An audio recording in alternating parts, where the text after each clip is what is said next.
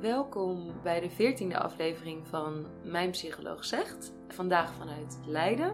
En mijn naam is Robine en tegenover mij zit Annetje. En Mijn Psycholoog Zegt is een auditieve expeditie waarin wij, twee psychologen, in gesprek gaan met inspirerende personen uit ons eh, vakgebied. Met vragen, thema's en personen uit het veld waar wij graag wat meer over willen weten. En wat we hiermee proberen te bereiken is een openbaar verslag of werkboek te maken voor onszelf, medepsychologen of andere geïnteresseerden. Robin die zei het net al eventjes, maar we zitten vandaag in Leiden en op de universiteit in Leiden. Wat leuk is om daarbij te benoemen is dat dat voor, voor Robin en mijzelf een extra speciale plek is, omdat hier bij elkaar in de studiebanken leren kennen. Wat tevens er ook toe heeft geleid dat we hier vandaag met onze gast zitten, want Robin die heeft daar ook een college van Andrea gevolgd en zo zijn we ook op het idee gekomen om haar vandaag te interviewen. Ja, en tussen ons in zit Andrea Evers. Uh, we gaan met haar in gesprek onder andere over uh, de gezondheid binnen de psychologie en ook een stuk over het placebo-effect. Zij is hoogleraar gezondheidspsychologie, waarbij ze ook heel erg benadrukt dat ze eigenlijk een brug wil bouwen tussen het stukje medische psychologie en gezondheidspsychologie en klinische psychologie. Um, ze is verbonden aan de Universiteit Leiden, uh, maar ook aan de TU Delft en de Erasmus Universiteit. En uh, ze denkt graag mee over de link tussen wetenschap en maatschappij en wetenschap en beleid. Uh, en daarbij heeft ze ook bijvoorbeeld meegedacht over behandelingen, maar ook over, over vragenlijsten bijvoorbeeld. En nou, ik noemde het net al, maar ze omschrijft zichzelf ook als een bruggenbouwer tussen de psychologie en de geneeskunde. en misschien kunnen we daar de technische wereld nog wel aan toevoegen. Andrea, uh, welkom. Zou je zelf nog iets aan die introductie willen toevoegen? Nou, het is hartstikke leuk hoe jullie mij introduceren. Maar ik denk belangrijk is natuurlijk ook dat ik ook klinisch psycholoog ben en psychotherapeut. En dus ook patiënten zie. En dat ook mijn leven lang eigenlijk heb gedaan. Na mijn studie kon ik niet zo goed kiezen welke twee ik zou moeten kiezen. En uh, kwam erachter dat ik inderdaad die combinatie eigenlijk het leukst vind. En dat nou, ben ik eigenlijk nog steeds blijven doen. Om dan meteen met de eerste vraag te beginnen. Wie hebben jou geïnspireerd? Ja, dat vind ik altijd zo'n moeilijke vraag, omdat je hebt natuurlijk ontzettend veel mensen die je op een bepaalde manier inspireren. Maar ik heb niet zozeer rolmodellen gehad waarvan ik dacht, nou, dit plaatje, dat zou ik nou willen bereiken. Um, maar wie me eigenlijk altijd elke dag inspireert, dat zijn mensen die heel erg hun eigen pad volgen. He, dat is bijvoorbeeld ook bij een sollicitatiegesprek als er iemand binnenkomt uh, of een brief en die heeft een hele persoonlijke eigen keuze gemaakt waarvan je die eigenlijk niet zo zou verwachten. Dat is iets wat zoveel moed vraagt en zoveel personality heeft, zoveel kracht uitstraalt. En zoveel, uh, ja, ook iets van weten wat je wil, waar je naartoe wil gaan, geïnspireerd zijn door iets en daar vol voor gaan. Ja, dat vind ik, uh, uh, dat vind ik altijd, altijd super inspirerend. Ik denk uiteindelijk is dat ook het enige waar het in het leven om gaat. Dat is dat je je eigen pad volgt waarvan jij denkt dat je dat moet doen. En als mensen dan zeg maar dingen hebben gedaan die net een beetje anders zijn dan de mainstream, dan vraagt dat gewoon moed en inzet en van alles. En daar heb ik altijd ontzettend respect voor, maar dat vind ik ook altijd heel erg inspirerend. Eigen gereikte mensen. Ja, nu klinkt het zo alsof ik eigen gereikte mensen altijd. Dat is natuurlijk ook weer niet zo. Nee, voor mij is er wel dat stuk dat je dan ook echt ergens voor gaat, zeg maar. Dat, hè, dat je echt ergens heel bewust een eigen keuze maakt en daarin misschien ook wel hobbels hebt gehad, wat, wat het helemaal niet zo makkelijk maakt, maar waar je juist iets hebt neergezet, ja, eigenlijk het verschil maakt. Dat zijn eigenlijk mensen die het verschil maken. Ook, hè, ja, ik vind me daar zelf natuurlijk ook enorme bruggen bouwen steeds, die steeds weer in nieuwe werelden.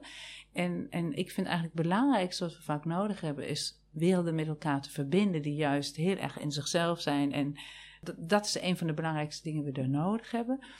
Maar dat kost altijd extra inspanning. Dus dat ja, vind ik altijd fantastisch als mensen dat doen.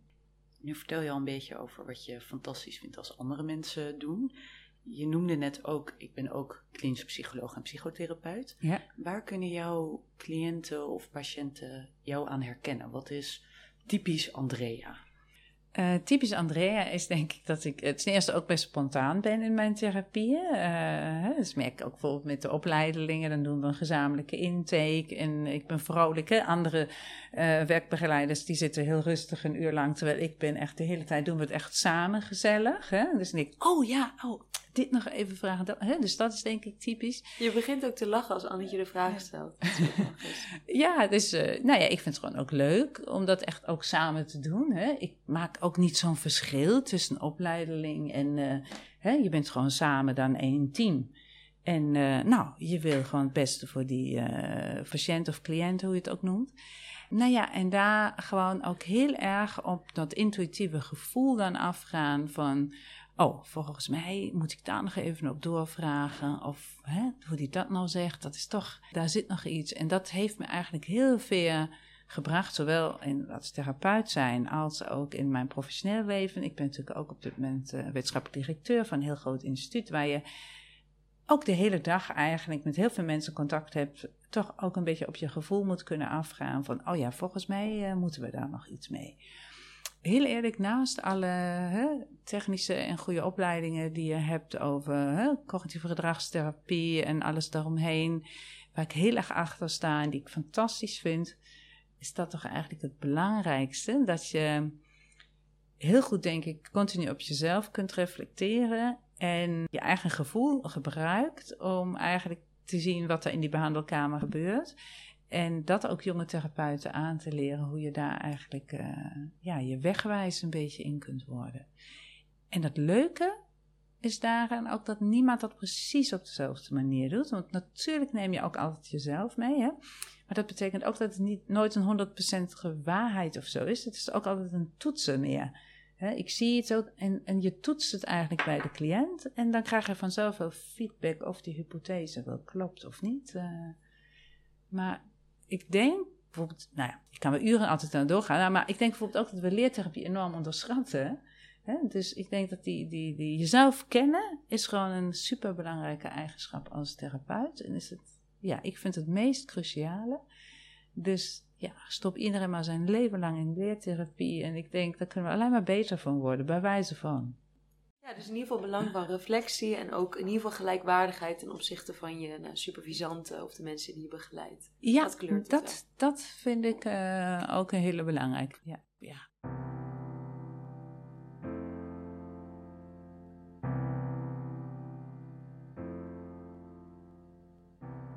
dan zou ik ook nog wat meer willen vragen over waar we het net aan het begin van het gesprek ook over hadden. Uh, namelijk de, de gezondheids- en de medische psychologie. Ja. Annetje en ik zijn opgeleid nou ja, binnen de klinische psychologie. Ja. Um, hoe zou je gezondheidspsychologie en ook medische psychologie definiëren? Het is eigenlijk, zeg maar, dat er een lichamelijke probleem, zou ik kunnen zeggen, speelt in een uh, context wat, wat toch ook tot, uh, tot psychologische distress of problemen leidt op de een of andere manier. Of omgaan met bepaalde lichamelijke issues, allerlei psychologische problemen heeft. Maar ook um, dat bijvoorbeeld uh, psychologische problemen weer kunnen leiden dat een lichamelijke kwaal erger wordt. Hè? Dus die samenhang tussen die twee, die staat daarin eigenlijk altijd uh, centraal. Ik ben zelf overigens als klinisch psycholoog ook gewoon opgeleid, dus omdat toen bestond het nog niet in die opleiding. Nu bestaan er gelukkig wel heel veel mooie. En daar ben ik heel blij mee. Maar ik heb zelf in die zin me ook altijd in dat tussengebied een beetje uh, bewogen. Um, en in de gezondheidspsychologie, ja, dan heb je het meer over de de burger en de maatschappij die dan bijvoorbeeld uh, een gezonde leefstijl, waar je dan preventief wat meer wil aanleren, maar ook bijvoorbeeld de hartpatiënt die uh, hè, net na een event daarmee geconfronteerd wordt dat hij toch beter inderdaad iets kan doen ook aan zijn uh, gezondheid. Nou, dat hele spectrum eigenlijk, dat, ja, dat is gewoon ontzettend leuk. Wat maakt het denk je zo belangrijk dat je zegt, ik ben heel erg bezig met die werelden te verbinden. Ja. Wat is de meerwaarde van die gezondheidskant, van die medische kant, voor de klinische kant? Kijk, vanuit de traditionele hoek hebben we inderdaad heel erg in hokjes een beetje gedacht van, oh ja, als ik een psycholoog in het ziekenhuis ben, dan uh, ben ik uh, onderdeel van de medische psychologie. Die heeft zich daar ook heel mooi ontwikkeld, dat vakgebied, heel sterk. Maar nu zie je bijvoorbeeld dat uh, ziekenhuizen ook, uh, die lijn tussen huisarts en uh, ziekenhuizen veel fluider wordt en die veel meer samen behandelen. Nou, die huisarts die heeft ook eigen verwijsmogelijkheden nodig. En in Lübeck bijvoorbeeld, hier in het Leids Universitair behandelen, expertisecentrum waar we behandelen, krijgen we zowel uit het ziekenhuis als van de huisarts heel veel uh, uh, doorverwijzingen, um, waar je dus niet alleen maar meer in één context zit. Maar anderzijds is het ook bijvoorbeeld dat je ziet dat de leefstijlproblematiek vooral een rol speelt bij mensen die heel ziek zijn. In de oncologie, in de uh, allerlei chronische aandoeningen. Dus die kennis heb je ook in het ziekenhuis op dit moment. Elk ziekenhuis heeft wel zo'n leefstijlpolie. Maar ik zie ook bijvoorbeeld klassieke GGZ. Stroomt over van de lichamelijke aandoeningen. Neem een voorbeeld als long covid. Uh, elke burn-out klacht heeft een soort chronisch vermoeidheidssyndroom-achtige klachten in zich. Zo uh, chronische pijn, hoe vaak komt het niet voor in de GGZ? En hoe vaak hoor ik niet dat ze daar niet zo goed weten. Dus wij krijgen ook dan bijvoorbeeld hier uit de GGZ heel veel doorverwijzingen daarvoor. Dus het is gewoon echt een fantastisch vakgebied, maar als je het alleen maar vanuit één perspectief zou benaderen, zou je maar een heel klein hokje hebben. Ik vind het persoonlijk heel erg mooi om. Kijk, uiteindelijk gaat het erom het beste voor de patiënt te willen. En die patiënt die is gewoon gebaat bij een zo holistisch mogelijke benadering. Ook vanuit de zorg, maar ook vanuit de therapeut die die verschillende velden kent. En dat het niet dat je een hele andere behandeling krijgt in de GGZ dan op een afdeling medische psychologie of uh, in een Lubeck waar wij dan weer werken. Je noemde net ook hè, leefstijlproblematiek. Mm. Dan denk ik bij leefstijlproblematiek bijvoorbeeld misschien aan roken of drank, drugsgebruik, mm. um, ongezonde relatie met werk, dat soort dingen, daar denk ik aan. Mm. Um, wat zet je in om uh, mensen op een gezondere manier, excuus, over gezondheid gesproken, wat zet je in om mensen op een uh, gezondere manier te laten leven? Hoe, hoe pak je dat aan in de behandelkamer? Of het nou is in het ziekenhuis of in uh, de praktijk. Ja, uiteindelijk als je echt heel erg op leefstijl wil richten, is het heel goed om samen te werken. Ook met allerlei andere professionals die er natuurlijk alle tijd en aandacht aan kunnen besteden. Die jij vaak als psycholoog ook niet zo daarvoor hebt. Hè? Van een diëtist, van een stoppen met roken. Dus het gaat natuurlijk ook heel erg erom om mensen eigenlijk aan te leren hoe je je eigen gedrag kunt veranderen en hen daarin te supporten. En dan gaat het helemaal niet om dat stoppen met roken of die dieet of wat dan ook. Hè? Kijk, bij verslavings, echt heel ernstig verslavingsgedrag wordt het weer iets anders. Maar andere dingen kun je eigenlijk heel goed doen, samen ook met fysiotherapeuten, met heel veel andere behandelaars. Die dan vastlopen eigenlijk om de patiënt zover te krijgen om toch met die verandering aan de slag te gaan. Dus de rol van de psycholoog is daar eigenlijk heel erg ja, van motivational interviewing, wat we allemaal kunnen, maar dat gewoon op een super professionele manier.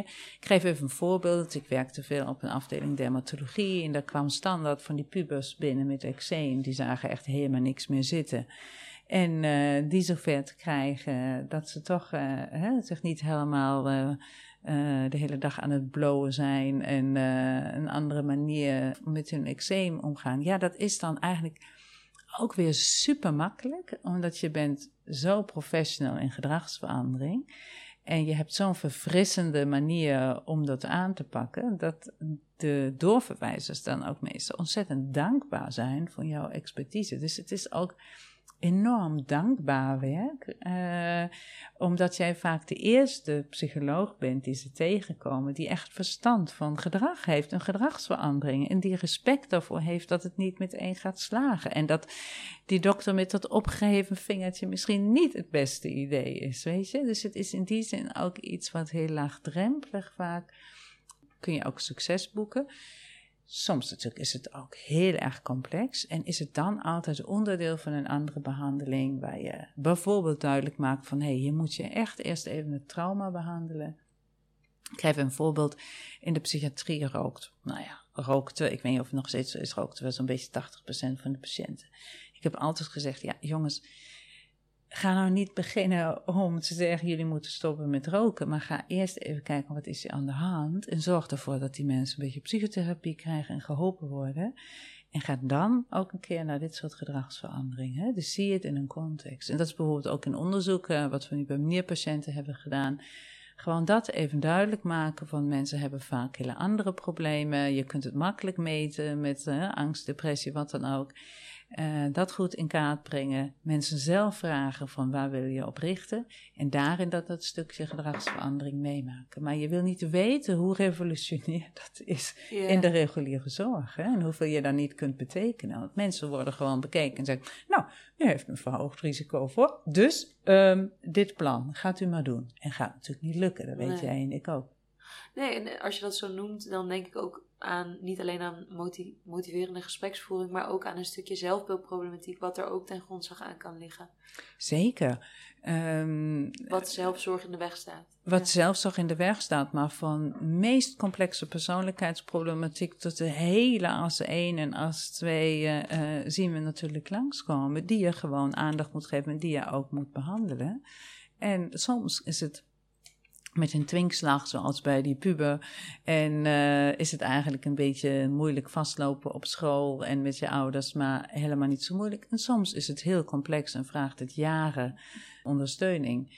En dan meestal natuurlijk echt vanuit een heel team. Uh, maar kun je daar heel erg veel voor betekenen. Ja. Net vertelde je al even iets over onderzoek wat jullie hebben gedaan dan bij nierpatiënten. Mm -hmm. Nu heb jij ook veel onderzoek gedaan naar de invloed van stress op ziektes, maar ook lichamelijke klachten. Kun je daar kort iets over vertellen, wat die onderzoeksbevindingen zijn, wat voor invloed stress heeft? Ja, voor stress inderdaad hebben we al invloed gedaan, maar ik heb ook vooral heel veel onderzoek gedaan natuurlijk naar het placebo-effect, wat je aan het begin inderdaad al zei. Zeg maar het stressonderzoek, kijk wat ik gewoon heel erg boeiend vind, um, is die relatie tussen echt het lichaam en uh, ja, mind-body, zeg maar kunnen zeggen, dat, dat basale, maar hoe het dan echt ook inderdaad die, die biologische werking van dat lichaam inderdaad kunnen beïnvloeden. En dat is natuurlijk, dan is stressonderzoek een van de meest fascinerende. Daar ben ik eigenlijk al begonnen mee in mijn proefschrift van te kijken van kan dat nou echt een ziekteproces beïnvloeden en hoe werkt dat dan? Nou, dat hebben we toen bijvoorbeeld gedaan door patiënten te volgen, maar ook natuurlijk door een therapie te geven, kijken welke uh, effecten dat kan hebben, maar ook die mechanismen te onderzoeken van is nou het cortisol wat er dan stijgt bij stress en zou dat cortisol weer met die ziekte kunnen samenhangen of is het het gedrag? Nou, dat is heel complex onderzoek en dat stressonderzoek is natuurlijk veel verder dan het toen was. En dan kom je altijd steeds een klein stapje verder. Op een gegeven moment. Uh, mag ik, mag ik daar één ding over vragen? Is het zo dat in principe in onderzoek stress gemeten wordt door cortisol?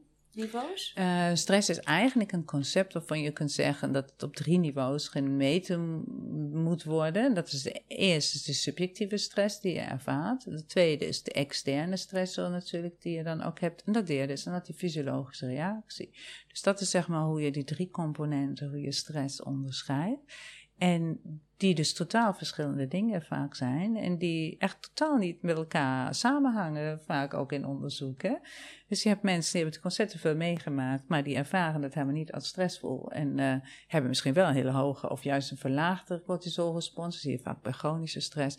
En cortisol is maar één van de heel veel indicatoren, maar eentje die hè, door psychologen bekende TRIA-test bijvoorbeeld in een acute stresssituatie, waar je meet of iemand, uh, uh, als iemand heel kritisch naar je kijkt, als je een praatje houdt, en dan meten we de stresslevel. Dat is een van de klassieke experimenten die we, wij natuurlijk ook in het verleden hebben gedaan. Ik voel de stress nu al stijgen als ik het me voorstel. ja. Nee, dat is zeker zo, ja, ja. En dat is ook, dat werkt op zich heel goed.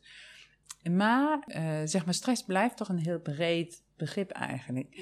En op een gegeven moment kwam ik, uh, wat me altijd al had geïnteresseerd, in de hoek wat meer van dat placebo-effect. En toen ik begreep eigenlijk wat het placebo-effect is, namelijk dat het eigenlijk een positieve verwachting, of nocebo is een tegenovergestelde negatieve verwachting is van jezelf ten opzichte van iets wat je gewoon aangeleerd hebt ooit, omdat, ja, ooit heb je een goede ervaring daarmee gehad, of die context heeft je verteld, of wat dan ook. Maar door op grond van leerervaringen dacht ik, nou, en nu zijn we daar. Nu hebben we de component die echt bij de persoon een rol speelt. En dat is die eigen verwachting, die aangeleerde verwachting, die we allemaal kennen in negatieve zin van de self-fulfilling prophecy, het dan volledig mis kan gaan. En wat inderdaad een van de belangrijkste risicofactoren is voor psychische stress, maar ook voor heel veel lichamelijke ernstige dingen, zowel voor lichamelijke klachten als ook hè, allerlei ontstekingsprocessen. Uh, zie je eigenlijk steeds dit verwachtingsconcept terugkomen.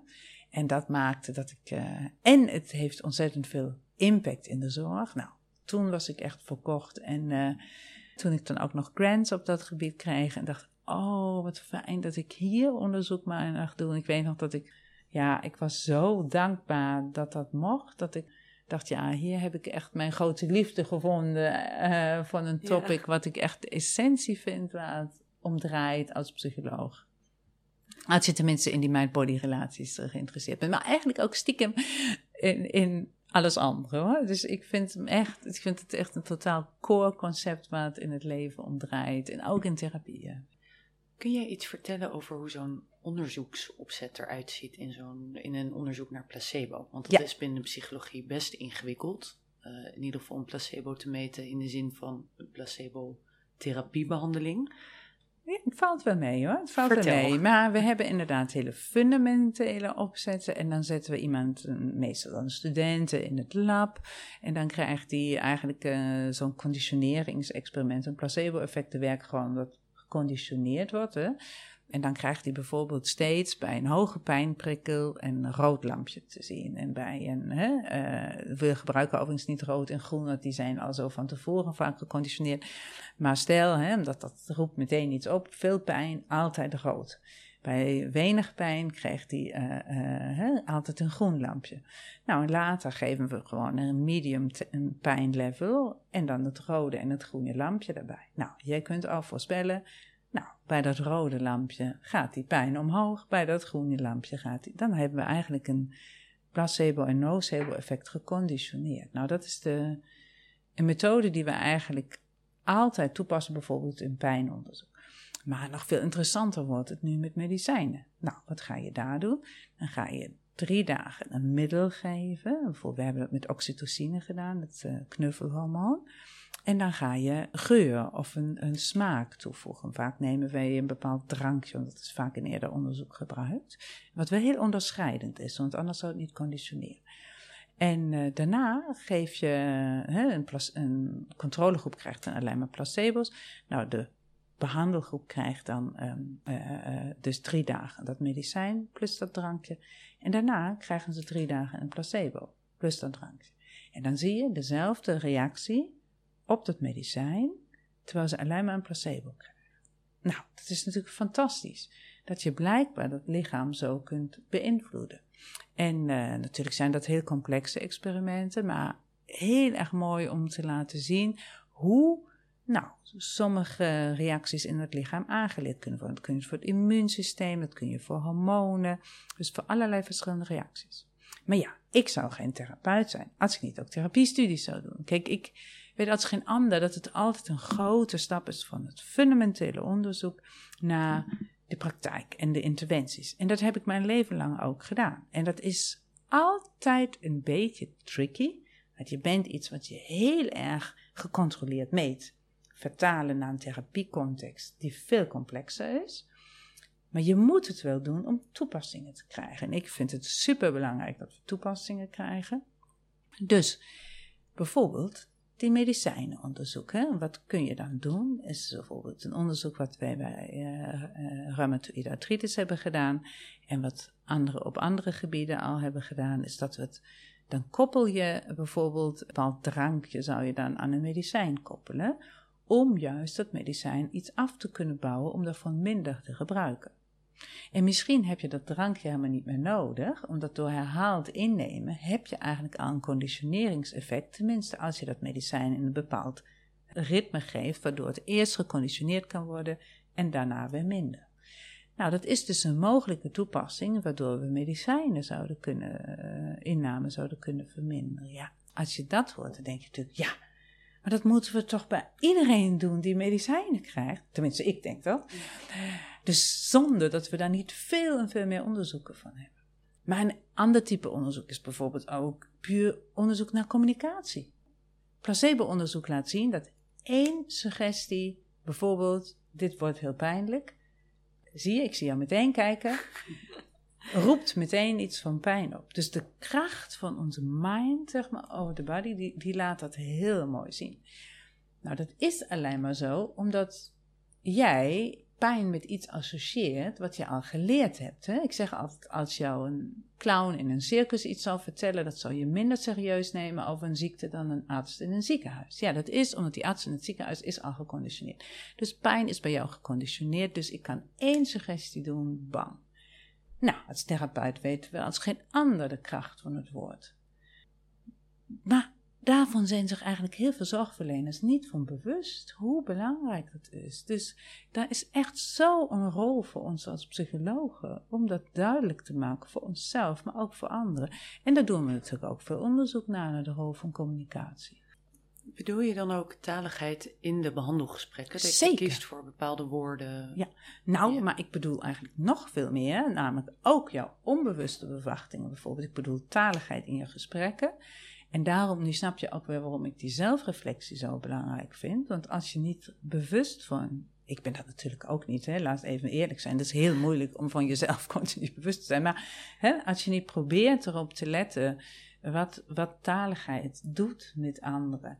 En nog belangrijker is daarin, wat we natuurlijk ook uit placebo-onderzoek weten, het is eigenlijk die attitude die je daar zit. Hè? Het gaat er nu eigenlijk om hoe ik hier zit. Of ik nu gestrest ben, of dat ik nu relaxed me voel, dat voelt nu de toehoorder vanzelf. Daar hoef ik, dat kan ik niet eens maskeren. Dus het gaat niet eens om de woorden, want je zou nu kunnen zeggen, ja, we proberen onze woorden helemaal te controleren, maar dan gaat het juist mee. Het gaat juist om dat geconditioneerde wat erachter zit, namelijk, ja, zit ik hier nu ontspannen? Is het een leuk gesprek? Ja, dat voelt iedereen vanzelf wel aan. Dus daar die aandacht heel erg op te richten, dat vind ik, uh, dat is echt. En dan mag, mag ik nog één stap verder gaan? Dan gaan we nog een stap verder en daar um, wil ik echt graag nog een keer iets mee. Is bewust worden van de eigen verwachtingen, hoe jij in therapie ingaat. Bijvoorbeeld, je krijgt een patiënt zo'n dossier binnen. Of via een verwijzing, dat is super complex. Andrea dan, doet uh, 15 centimeters aan dossier ja. weergeven. Ja, ja, ja, ja, precies. Ja, sorry, ik uh, was even vergeten dat mensen nee, ons niet, perfect, zien. Ja, ja. Dan ga je daar heel anders in dan dat er iemand wordt doorverwezen en, hè, met, met een uh, eenvoudige beschrijving en alles andere. Dus die, die verwachtingen die we meenemen vanuit een team, um, van, vanuit een andere context, vanuit onze eigen context, om daarvan bewust te zijn dat die heel erg bepalend zijn voor wat ik die dag dan meemaak en hoe ik in mijn therapieën zit, vind ik gewoon cruciaal en wordt op dit moment een beetje vergeten. In de opleidingen hebben we eigenlijk niet echt, echt in essentie niet aandacht voor. Uiteindelijk is de taligheid, die is nog heel erg bewust en zichtbaar, maar die andere dingen, die zijn juist, die zitten daar wel, maar die zijn veel minder zichtbaar.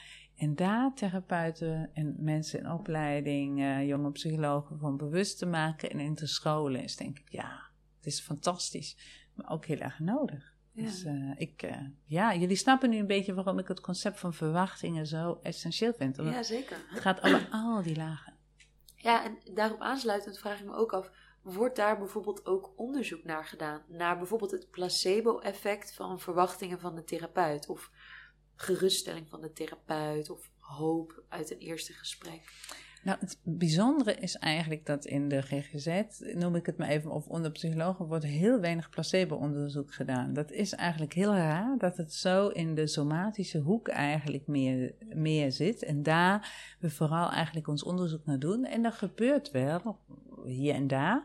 Maar in verhoudingswijs, ik ken op dit moment uh, niet uh, ik zou ze aan hun hand moeten tellen van die onderzoeken die bij uh, therapeuten zijn gedaan hoor. Ik zou je niet 1, 2, 3 daar. Het is bijna altijd bij andere zorgverleners, bij artsen, bij verpleegkundigen. Maar goed, psychologen zijn ook weer niet zo verschillend. Hè? Maar natuurlijk zou het heel erg leuk zijn, ook als we iets meer nog over ons eigen vakgebied. Uh, en daar is natuurlijk, kijk, ga naar de generieke therapiefactoren. Die discussies, neem eigenlijk een Rogers hè, vanuit die Klein Centered. Ja, die is ooit uh, met dit aan de slag gegaan. Dus in die zin kennen we ook weer een hele lange traditie al daarin. En is daar natuurlijk ook allerlei wetenschappelijk onderzoek. Ja, je komt bijna in de hoek van overdracht tegen overdracht. In overdracht tegen overdracht, hè? maar Rogers heeft natuurlijk ook die drie basisprincipes hè? van uh, echtheid, uh, empathie. Dus dat, dat, is, dat, dat gaat eigenlijk ook heel. Ik ben ook ooit kleincentrum ook opgeleid. ik, had, ik ben eigenlijk in die zin best heel eclectisch, omdat ik zowel een stukje dynamisch, zowel ook in de lichaamsgerichte, ook, maar uiteindelijk vooral cognitieve gedragstherapie. Maar ik voel me inderdaad heel rijk door al deze input ook te hebben. En bijvoorbeeld dat klein cent, dat, dat ligt heel dichtbij eigenlijk van die ideeën van dat placebo-effect. Dus in die zin is het een heel bekend iets.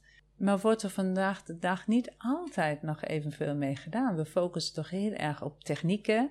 je krijgt protocollenboeken die je vooral af moet werken. Terwijl in essentie, uh, als je dat niet combineert eh, ik ben heel erg voor protocollen, laat me duidelijk zijn. Maar uh, als je dat niet combineert met dit stuk, dan gaat er iets niet goed. En daar hebben we niet systematische scholing en opleiding, denk ik, uh, in.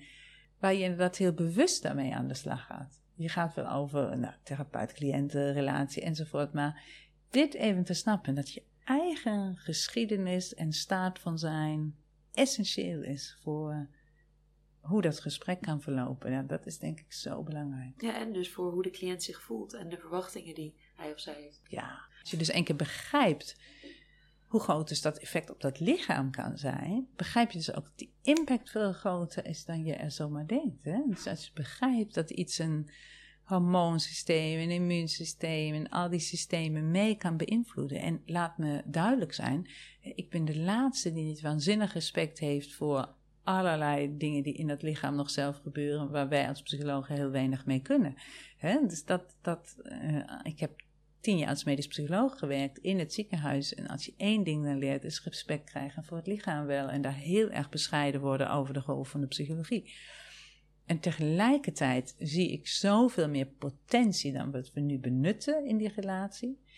Um, dat het heel erg mijn soort missie is geworden om dat, die brug te bouwen en daar iets aan te doen juist. We hebben het, nu deed het over, over placebo. Jij noemde net ook al even nocebo. Je bent in combinatie met de COVID-vaccinaties ook geïnterviewd van het nocebo-effect. Kun je daar iets meer over vertellen? Zeker, het nocebo-effect is uh, voor de klinische praktijk eigenlijk nog belangrijker. Ik heb daar ook grote belangstelling voor. Want ik natuurlijk, ik ben altijd een beetje op zoek naar wat is nou eigenlijk de factor ook in de psychologie die maakt dat mensen ongezond, ongelukkig enzovoort. En ik ben persoonlijk tot de conclusie gekomen, al die onderzoeken, dat het eigenlijk inderdaad een soort nocebo-effect is. Namelijk dat negatieve, soort negatieve verwachtingsbias eigenlijk opbouwen. He, dat, dat een negatief verwachtingspatroon eigenlijk altijd maar weer bevestigd wordt. Wat we natuurlijk zien hè, met een soort catastroferend denken, denken dat komt nooit goed, waar je bij voorbaat eigenlijk je afsluit eigenlijk voor allerlei mogelijke oplossingen. En ik denk dat dat wel een kernfactor is wat heel veel psychische aandoeningen ten grondslag ligt. En uh, wat het gewoon heel erg belangrijk is om dat aan te pakken. Het onderzoek daaromtrent is eigenlijk uh, heel erg fascinerend ook. Het blijkt, het bleek in de negentiger jaren was dat voor het eerst eigenlijk bekend dat mensen in controlegroepen van trials naar medicijnen net zoveel bijwerkingen rapporteerden en ook precies dezelfde bijwerkingen dan in de behandelgroep. En dat kan natuurlijk helemaal niet, behalve als je bedenkt dat iedereen natuurlijk die bijsluiters leest en daarover heel goed geïnformeerd moet worden. Dus nu is er langzamerhand een besef steeds meer dat die bijsluiters alleen maar toch heel veel effect op mensen kunnen hebben. Namelijk allerlei angsten kunnen oproepen, uh, stress veroorzaken. Je weet zelf, als je een bijsluiter leest, daar word je niet echt vrolijk van. Nou, dat blijkt dus heel veel consequenties te hebben in die trials, dat, dat mensen toch bijna net zoveel bijwerkingen rapporteren. Dus het is heel moeilijk om uit te vinden wat is nou een echte aanhalingstekens bijwerking? Of is het door het nocebo-effect? Nou, dat was een van de eerste klinische onderzoeken. Maar bijvoorbeeld kinderen die metrotrexaat slikken, dat is een uh, anti-inflammatoire, anti-ontstekingsmiddel, uh, bij juveniele artritis bijvoorbeeld, die worden misselijk één dag vaak voordat ze dat medicijn weer moeten nemen, wat ze elke week moeten nemen. Terwijl ze worden eigenlijk door het medicijn misselijk. Maar wat je ziet is een anticipatoire conditioning response. Dus dat ze eigenlijk vooraf al angstig worden en dat zo geconditioneerd is dat ze één dag voordat ze het middel krijgen al misselijk worden. Nou, dat is een heel bekend verschijnsel in de rheumatologie bijvoorbeeld. Maar kun je eigenlijk op heel veel vlakken dus terugzien. Of neem chemotherapie. Ja. Hoe kan je dat verklaren? Of wat zijn de hypothesen daarachter? Nou, dat is een conditioneringseffect. Hè? Ik geef even een ander voorbeeld. Hè? Bijvoorbeeld borstkanker. Je hebt chemotherapie. Wordt dan misselijk. Misselijkheid is gewoon heel erg conditioneringsgevoelig. Ehm, de tweede keer dat je in die wachtkamer zit, word je dan al misselijk. Want het is een aangeleerde reactie op grond van de vorige keer dat je zo misselijk was. En die angst. Hè? We hebben veel onderzoek gedaan naar het nocebo-effect. En dan blijkt eigenlijk, wij en anderen natuurlijk, uh, dat angst is het belangrijkste trigger. Dus het is echt een, uh, een soort angstmechanisme. Anticipatie, angst kun je het eigenlijk vertalen op dat wat komen gaat wat zich letterlijk in een lichamelijke reactie kan vertalen.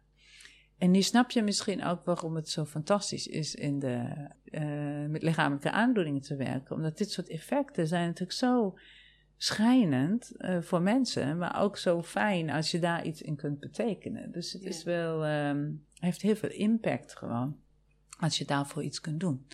Maar het gaat ook nog verder. Bijvoorbeeld als je als therapeut nou zou benadrukken dat iets een negatief effect kan hebben, gegarandeerd dat die kans groter is. Ja, we kennen allemaal die beren waar je niet aan moet denken. Dat is het nocebo-effect.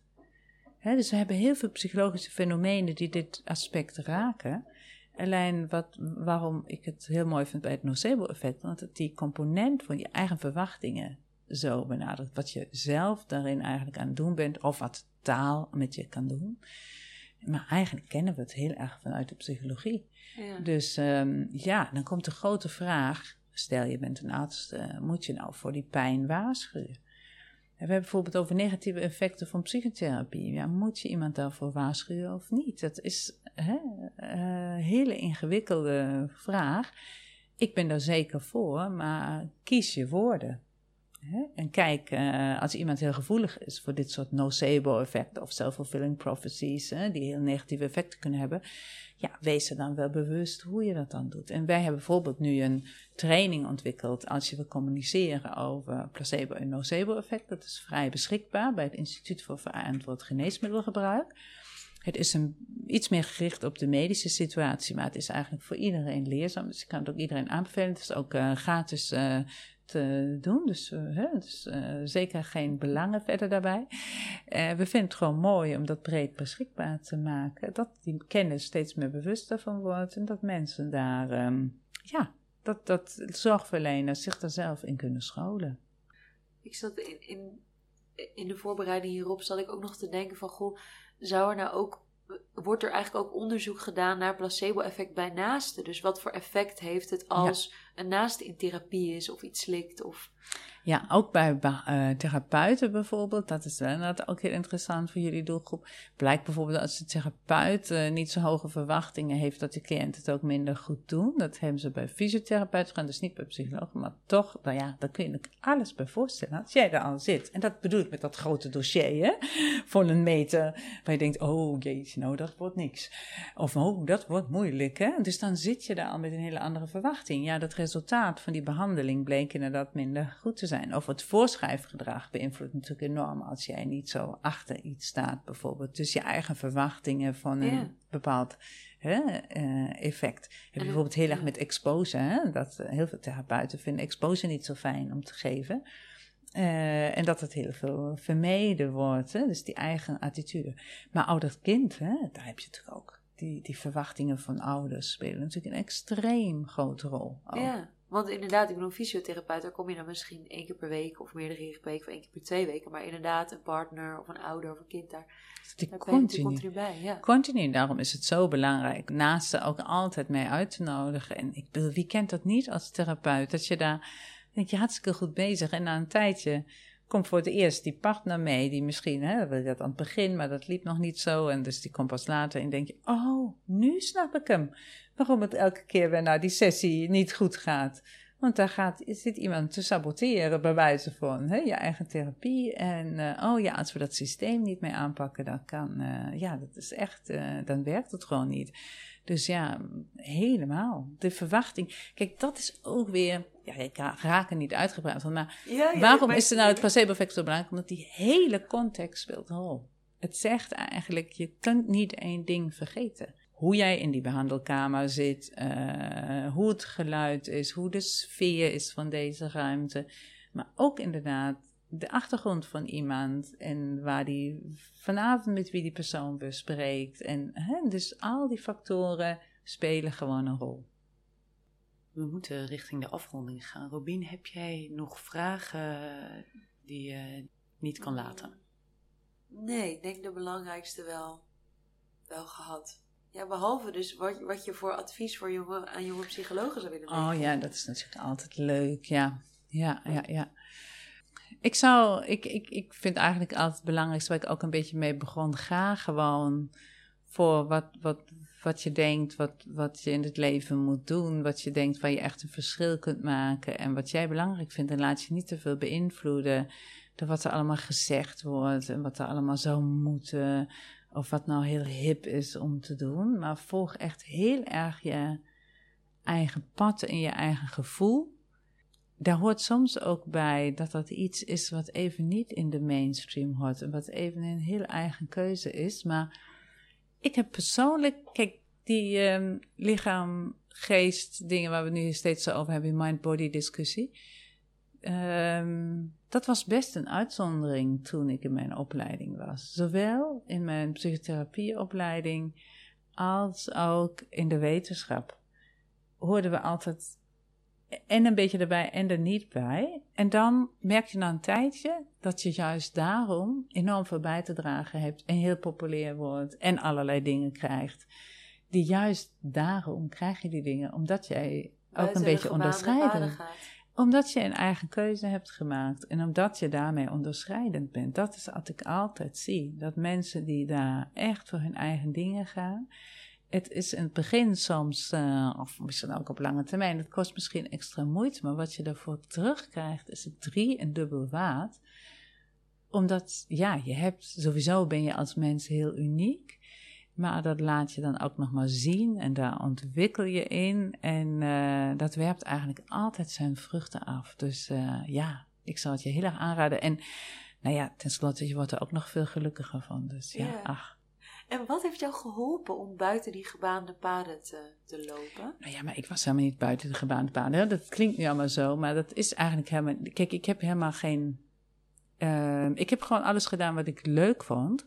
En veel gecombineerd wat niet misschien vanzelfsprekend was. Maar dat was helemaal niet buiten bepaalde paden. Ik heb natuurlijk, ik ben gewoon gepromoveerd in een therapieopleiding. Dus in die zin best in de, hè, een beetje in, in, in, in mainstream paden. Maar daarin, in die combinaties, wel heel erg mijn eigen keuzes gemaakt. En elke kans die ik kreeg om dingen juist eh, eh, te combineren die ik interessant vond, denk ik, eh, daarin heb gegrepen en daarin ook gedaan. Ja, maar ik heb bijvoorbeeld, ik ben bijvoorbeeld heb nog in Duitsland eh, gestudeerd en heb toen gedacht, nou, het is zo voorspelbaar wat ik hier nu allemaal ga doen. Mijn vriend eh, werkt in Amsterdam, dus ik heb een beurs in Amsterdam aangevraagd. Ben even in Amsterdam gaan wonen en ben dan daar afgestudeerd. Maar dat was bijvoorbeeld een echt voor mijn leven, was dat een heel bazaal besluit.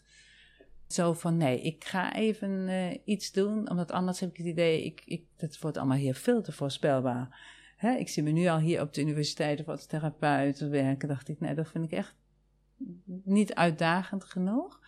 eh, dat was bijvoorbeeld een hele belangrijke stap in mijn persoonlijk leven. En wat me uiteindelijk helemaal in Nederland heeft gebracht. Maar heeft ook veel consequenties gehad. Maar um, nou, later die combinatie van uh, therapeut. En ja, dat deed bijna ook niemand, een onderzoek. dus weet je, het zijn de kleine dingen combineren, uh, die, die, die dan uiteindelijk het verschil maken en vooral je eigen gevoel dan steeds volgen. En niet denken dat je het kunt voorspellen, dat hoeft helemaal niet. Het valt gewoon niet te plannen, het komt gewoon op je af.